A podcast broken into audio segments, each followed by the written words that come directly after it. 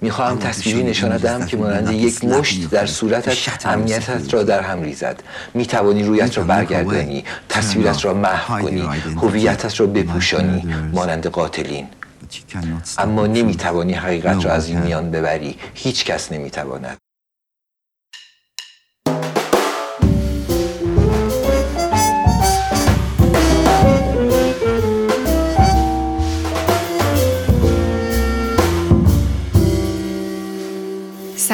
شما به قسمت دوم پادکست دوسیه با موضوع نقص حقوق معنوی مجموعه شهر نو کاوه گلستان گوش می‌کنید.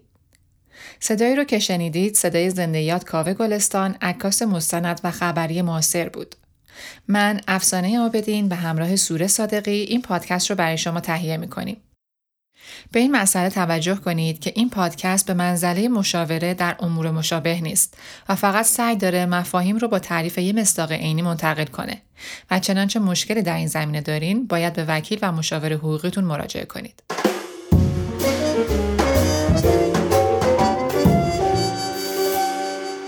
توی قسمت قبل گفتیم که مجله زنان امروز در دیماه 98 از نه عکس مجموعه شهر نو استفاده کرده و چون تمرکز این قسمت روی حقوق معنویه در قسمت قبل توضیح دادیم که حق احترام به نام و حق احترام به تمامیت اثر که در قانون سال 48 پیش بینی شده نقض شده.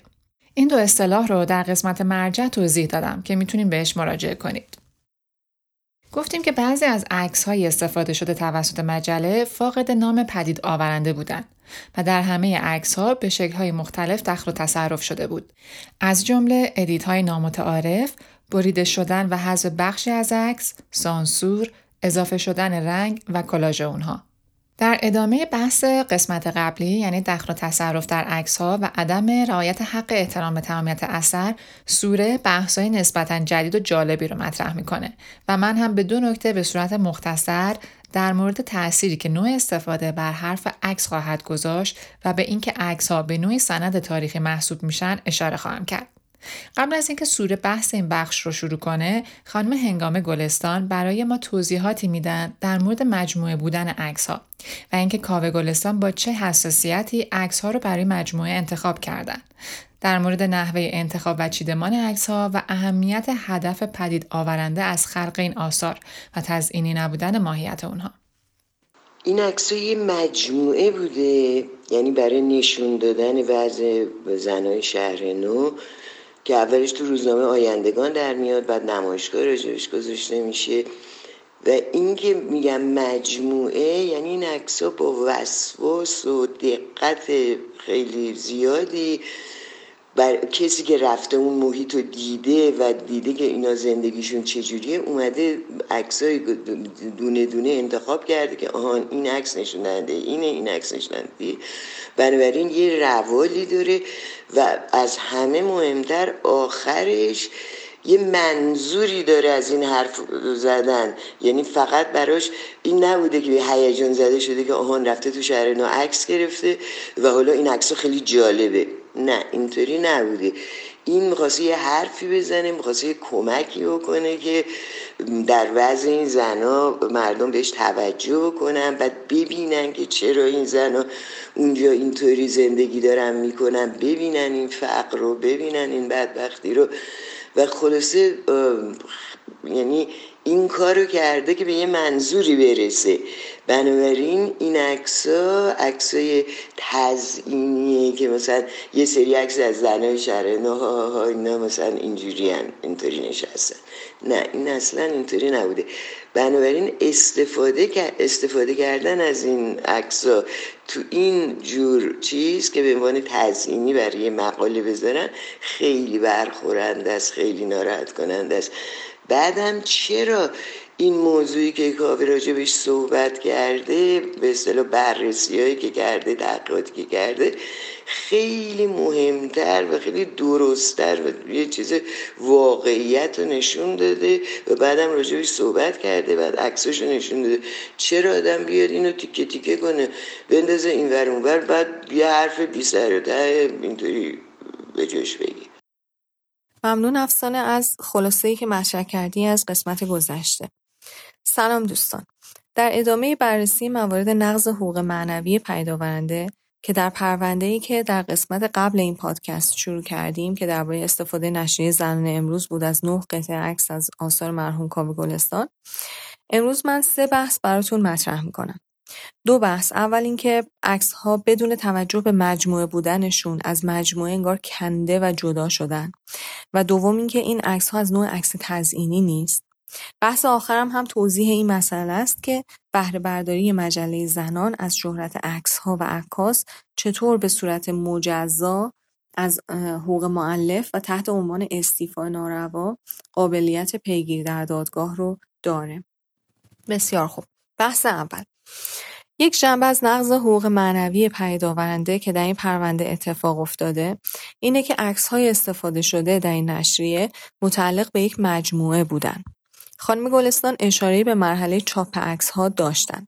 در واقع شرح کار عکاس در اون مرحله این بوده که اومده از عواملی مثل نور، لیاوت و اندازه عکس ها انگار که اینها ابزار کارش باشند استفاده کرده و با ظرافت و فکر و دقت زیاد عکس ها رو طوری چاپ کرده که مفاهیمی که مد نظرش بوده رو به مخاطب منتقل کنه. در این مرحله همچنین عکاس دست به انتخاب زده که این کار به هیچ عنوان نمیشه گفت از باقی کارها آسون تر بوده عکس هایی که مناسب اون انتقال مفاهیم بوده رو انتخاب کرده. بعضی عکس ها رو کلا کنار گذاشته. بعضی ها رو بزرگ یا کوچک چاپ کرده. از بعضی سوژه ها بیشتر از یک عکس رو نهایی کرده. و همه اینها در کنار هم شدن مجموعه روسبی یک نظریه بود من یادم در واحدهای روانشناسی که داشتیم مبنی بر اینکه کل چیزی بیشتر از مجموعه اجزا اسم نظریه هست نظریه گشتانت به عنوان مثال یک درخت چیزی بیشتر از یک تنه و چند شاخه و ریشه و برگ ها. اینها باید در ارتباط با هم قرار بگیرن که یک درخت رو بسازن. یا مثلا وقتی که یک پازل رو میچینید و کامل می‌کنید این چیزی بیشتر داره در مقایسه با وقتی که همه این تکه ها با هم ولی جدا از هم داخل جعبش بوده. حالا اگر کسی تکه از این پازل کامل شده رو برداره و به جای نمایش بده این تکه از مجموعه بوده که با هم تصویر بزرگی رو می ساختن که یک تکه به تنهای قادر به نمایش اون تصویر کامل نیست. عین همین مثال به نظر من مصداق پیدا کرده در کار این نشریه که از یک مجموعه فکر شده و چیده شده و با ظرافت انتخاب شده اومده چند تکه رو بی هوا و تصادفی برداشته. اون هم با کلی ادیت و تکه پار کردن عکسا استفادهشون کرده. مسلمه که با این وضع اون مفاهیمی که عکاس قصد انتقالشون به مخاطب رو داشته نادیده انگاشته شده و حتی میشه گفت هیچ ارزشی برای اون مفاهیم اصلا قائل نشده. دقیقا سوره. یعنی جدا کردن عکس از مجموعه به شکل کلی اجرای اثر که متشکل از جزئیات جداگانه است که توضیحشون دادی داره یک کل واحد رو تشکیل میده و هنرمند با اون ترکیب بندی سعی می‌کنه حرفش رو بزنه و خودش رو بروز بده. یعنی هر جزء اون اثر های اهمیته. یه نکته مرتبط دیگه هم که اشاره کردم بهش بد نیست اینه که حرف عکس با توجه به اینکه تو چه جایگاهی استفاده بشه ممکن تغییر کنه. اینو سوزان سانتاگ توی کتاب درباره عکاسی خیلی به قشنگ توضیح میده. من بخشی از این کتاب براتون می‌خونم. از آنجا که هر عکس تنها یک قطعه است بار اخلاقی و احساسیش به وضعیت جایگیری آن در بین چیزهای دیگر بستگی دارد. هر عکس بر اساس بستری که در آن قرار می گیرد تغییر می کند. در نتیجه عکس ها را اگر به شکل یک فرق کنتاکت در یک گالری، در یک تظاهرات سیاسی، در یکی از پرونده های اداره پلیس، در یک مجله عکاسی، در یک مجله خبری پرخواننده، در یک کتاب یا روی یک دیوار اتاق نشیمن ببینیم به نوعی متفاوت خواهند بود. هر کدام از این موقعیت ها کاربرد متفاوتی از عکس را ارائه می دهند. این کتاب ترجمه خانم نگین شیدوش و آقای فرشید آزرنگ از نشر حرفه نویسنده است. این مطلب خیلی خوب داره نشون میده که چقدر نظر عکاس در این که عکسش در کجا و به چه شکلی استفاده بشه مهمه. برمیگردیم به سوره. کار نشریه زنان در بود آسیب زدن به هدف و منظور عکاس از خلق این مجموعه به نظر من با مسئله تحریف اثر که نقض حقوق معنوی از نوع حق بر حفظ تمامیت اثر هست و در ماده 19 قانون سال 48 پیش بینی شده مطابقت کامل داره. یه اصطلاح هم هست که همینجا اجازه بدیم مطرح بکنم. یادتون هست درباره واژگان مرتبط با حقوق معلف در قسمت مقدمه پادکست گفتیم که بعضی اصطلاحات رو در طی برنامه ها مطرح می‌کنیم. خب اینجا ما یه اصطلاح خیلی خوب داریم که مناسب مطرح بکنم. در انگلیسی برای اشاره به این دخل و تصرف هایی که مصداق نقض حقوق معنوی هستند و بیشترشون رو افسانه در قسمت اول این پادکست مطرح کرد از اصطلاح میوتیلیت استفاده می‌کنن. البته تا جایی که می‌دونم این اصطلاح در متن قوانین استفاده نشده. ولی یه اصطلاحی هست با بار حقوقی که در ادبیات حقوقی مرتبط با حقوق اخلاقی خیلی استفاده میشه. و در واقع به جای نقض حقوق معنوی از نوع تمامیت اثر خیلی ساده میگن میوتیلیت یعنی مسله کردن. این واژه برای من بیشتر تداعی یه صحنه قتل فجیع با خونی که همه جا پاشیده. و واقعا هم اصطلاح بسیار سنگین و حتی ترسناکیه. و به نظر من خیلی خوب حس اون رفتاری که داره با اثر میشه و ما معدبانه با نوعی تعارف تیپیکال ایرانیمون اسمشو می‌ذاریم دخل و تصرف خیلی خوب اون حس رو منتقل می‌کنه. برگردیم به بحث. نکته بعدی که بهش ورود می‌کنیم اینه که این عکس ها تزئینی نیستن. عکس تزئینی در فرهنگ زبان انگلیسی به نام ستاک فوتوگرافی مطرح میشه که می‌تونیم به عکس عمده یا حتی عکس فله ترجمهش کنیم. اینها عکس هایی هستن که با موضوعات خیلی روزمره بدون اینکه ژانر خاصی داشته باشن مثلا هنری یا اجتماعی یا خبری باشن تهیه میشن و با قیمت هایی که معمولا جزئی هم هستن البته ستاک فوتوگرافی با قیمت های بالا هم به نسبت کیفیت کار و حرفه‌ای بودن عکاس هم وجود داره. ولی معمولا قیمت ها مقرون به صرف است. میشه اونها رو خرید و استفاده اصلیشون هم در مطبوعات طراحی وبسایت و مخصوصا در وبلاگ هاست که می‌خوان مطالبی داشته باشن که به صورت یک متن طولانی که خوندنش خسته کننده است نباشه. و عکس هم لابلاش باشه. خیلی مواقع شرایط این دست سایت های تامین عکس طوریه که در صورت خرید عکس ازشون حتی رایت حق انتصاب یا سرپرستی یعنی ذکر نام عکاس هم الزامی نیست. حالا ببینین استفاده ای که نشریه زنان از عکس های کاوه گلستان که با صرف دو سال زمان تمام این جزئیات زحمت ها دردسرهایی که در هر سه مرحله خلق و چاپ و عرضه این مجموعه کشیده این مجله میاد رفتاری با این عکس ها می‌کنه که از دست رفتارهایی که با عکس های گل و بلبل این سایت های عکس فله می‌کنن. صحبت از سه مرحله کار برای تهیه این مجموعه عکس شد. قسمتی از توضیحات خانم هنگام گلستان درباره نمایش این مجموعه برای بار اوله و مسائلی که اون موقع ایجاد شد. اینکه از زحماتی که عکاس در مرحله عرضه کارش هم کشیده مطلع بشیم. در بیان نکته آخری که قصد دارم درباره نقض حقوق معنوی بگم یعنی بهرهگیری مجله از شهرت عکاس هم می‌تونه مفید باشه. این قسمت رو با هم میشنویم. عکسای شهر نو اولین باری که به نمایش در اومد با یه مجموعه به اسم از روسپی و کارگر و مجنون تو دانشگاه تهران. درست یک سال قبل از انقلاب 56 یه نمایشگاه گذاشتیم ما که از این سه موضوع بود و فوقلاده توجه مردم رو جلب کرد. یعنی یه هفته این نمایشگاه بود روز اولش و دومش نه هی هر روز شلوغتر می‌شد و اصلا یه جور عجیبی که خودمونم تعجب کرده بودیم که چطور اینقدر نمایشگاه شلوغ شد. ولی متاسفانه بعد از یه هفته نمایشگاه رو بستن.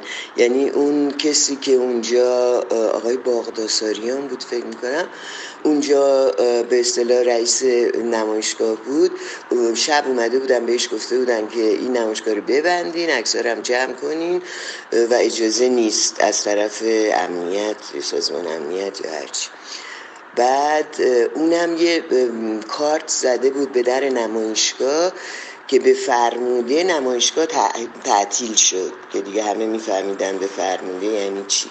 من اون کارت رو هنوز نگر داشتم دارم که زده بودن اونجا ما نمایشگاه رو جمع کردیم و رفتیم و بالاخره اون کاری که می‌خواستیم بکنیم اتفاق افتاده بود. یه هفته مردم خیلی زیاد اومده بودن دیده بودن. اینا رو جمع کردیم و آوردیم خونه. بعد یکی یه ما دو ما نمیم چند وقت بعدش یه نمایشگاه گذاشتن تو پارک فره به اسم بازار هنر.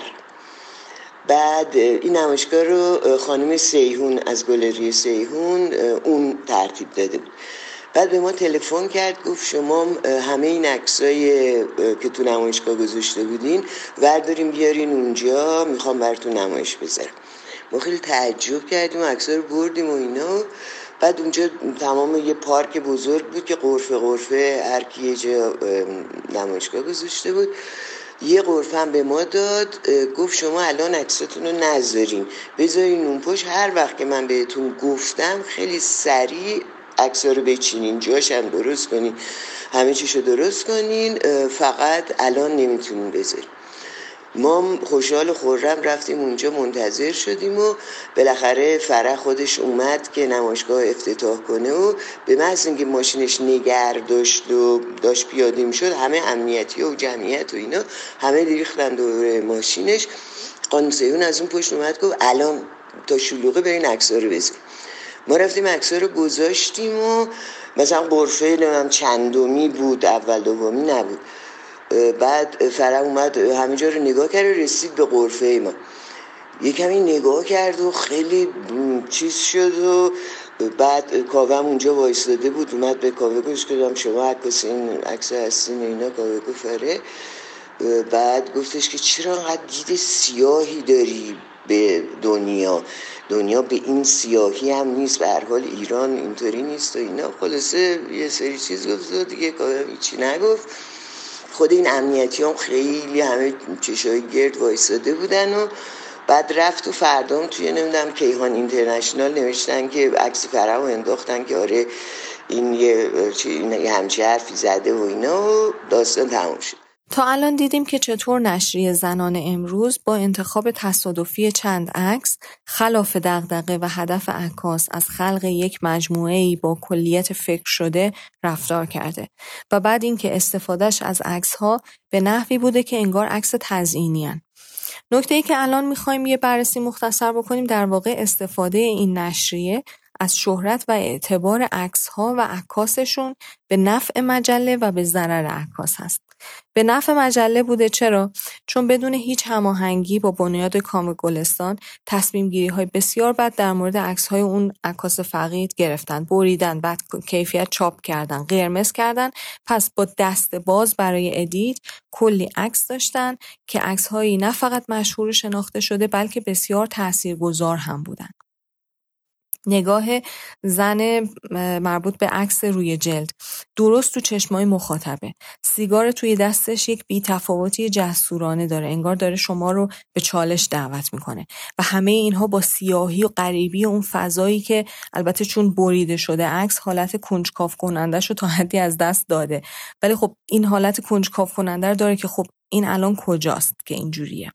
انگار وایستاده دم در یک دنیای ناشناخته و باید رازیش کنی که بذار داخل رو ببینی. یک استعاره برای کل قلعه. می‌بینین چه عکس خوبیه برای یه مجله که می‌خواد یک پرونده تشکیل بده برای شهر نو.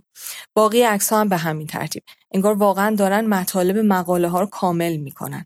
اگرچه نویسنده مقاله ها اشاره به این تاثیر عکس ها نکردن. از طرف دیگه اگر هم این نشریه از این عکس ها استفاده نمی کرد خیلی بعید می‌دونم عکس های دیگه ای و با این درجه گذاری و تا این اندازه هم مرتبط با موضوع پیدا می کرد. پس فکر می‌کنم تا اینجا نفع مجله رو ما اثبات کردیم.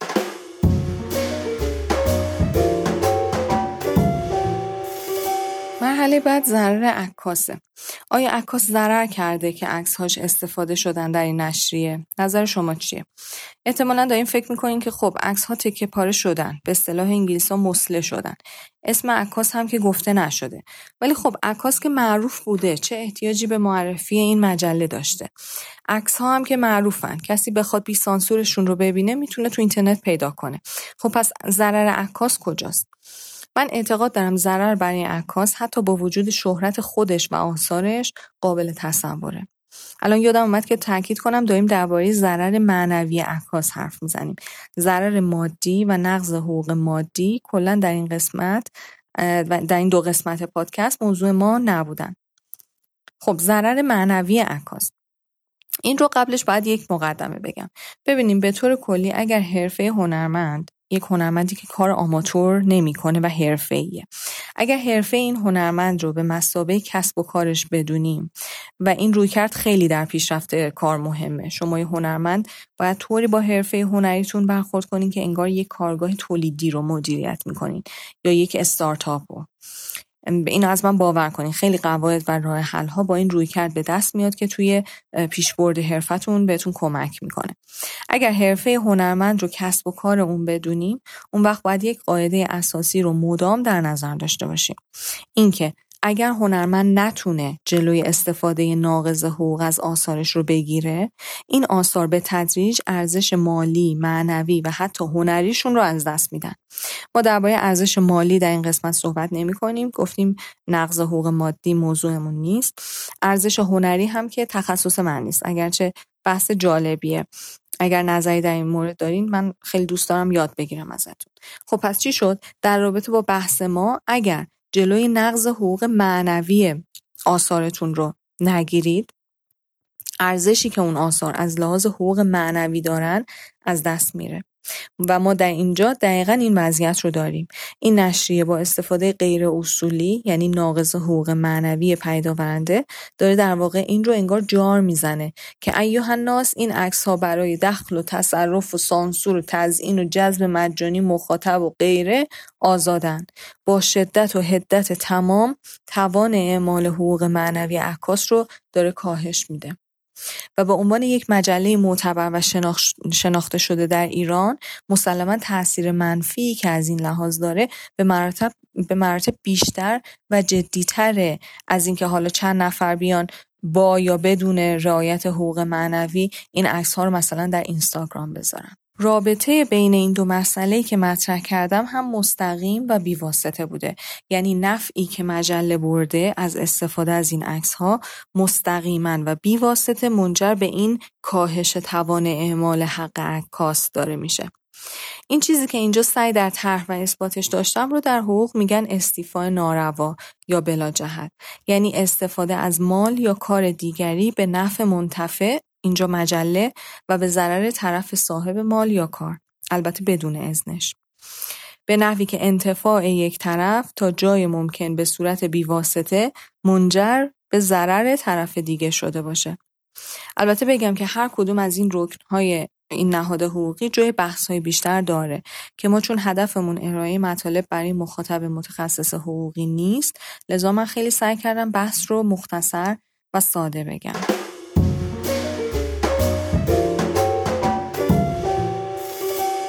چیزی که لازمه بگم اینه که نقض حقوق معنوی از نوع حق سرپرستی و حق بر حفظ تمامیت اثر در قانون سال 48 پیش بینی شدن. کما اینکه توضیح هم دادیم مواردش رو. پس استیفای ناروا چیه؟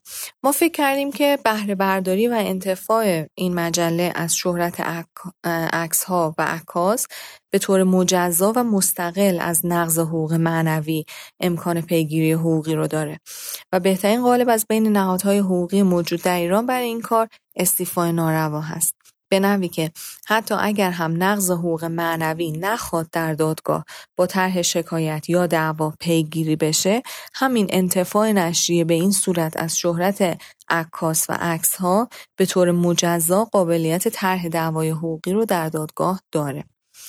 پس برای اینکه بحث و خلاصه بکنیم استفاده نشریه زنان از های کاوه گلستان هم قابلیت تعقیب به عنوان نقض حقوق معنوی رو دارند و هم به عنوان استیفای ناروا قابل طرحن و دو عنوان دعواست و میشه تصمیم گیری کرد که کدوم یک و یا هر دو که در این صورت در دو دادگاه میشه طرح بشن.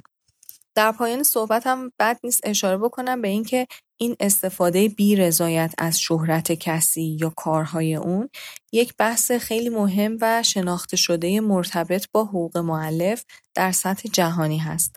به عنوان مثال وایپو یا همون سازمان جهانی مالکیت فکری این بحث رو به نحو مبسوط در مطالب و دوره های آموزشیش گنجونده که در واقع کشورها در خصوص این بحث هوشیار و حساس بشن و راههایی برای مقابله با این استفاده ها که از لحاظ اخلاقی واقعا مشکل مهمی هستند پیدا بکنن. به هر حال هر کی از عکس استفاده می‌کنه و اهمیت عکس رو می‌دونه درسته که عکس دنیا رو عوض نمی‌کنه این عکس شهر نو که اومد اینطوری نشد که مثلا همه مردم اومدن گفتن آی این زن و بدبختن و بهشون کمک کنید اما یه چیزی به شما نشون میده یه لحظه هایی یه زندگی هایی یه برخوردهایی یه چیزایی به شما نشون میده که شما رو به فکر میندازه که آهان یه همچی چیزی هم هست. آیا من می‌تونم دربارش کاری بکنم؟ آیا این خاصیت عکسه؟ اگر نه عکس خیلی این اینجور عکس خیلی فرق داره با عکس که شما یادگاری می‌گیرین یا برای عروسی می‌گیرین. یا آهان کی و کی و کی اونجا بودن. این اونجور عکس نیست.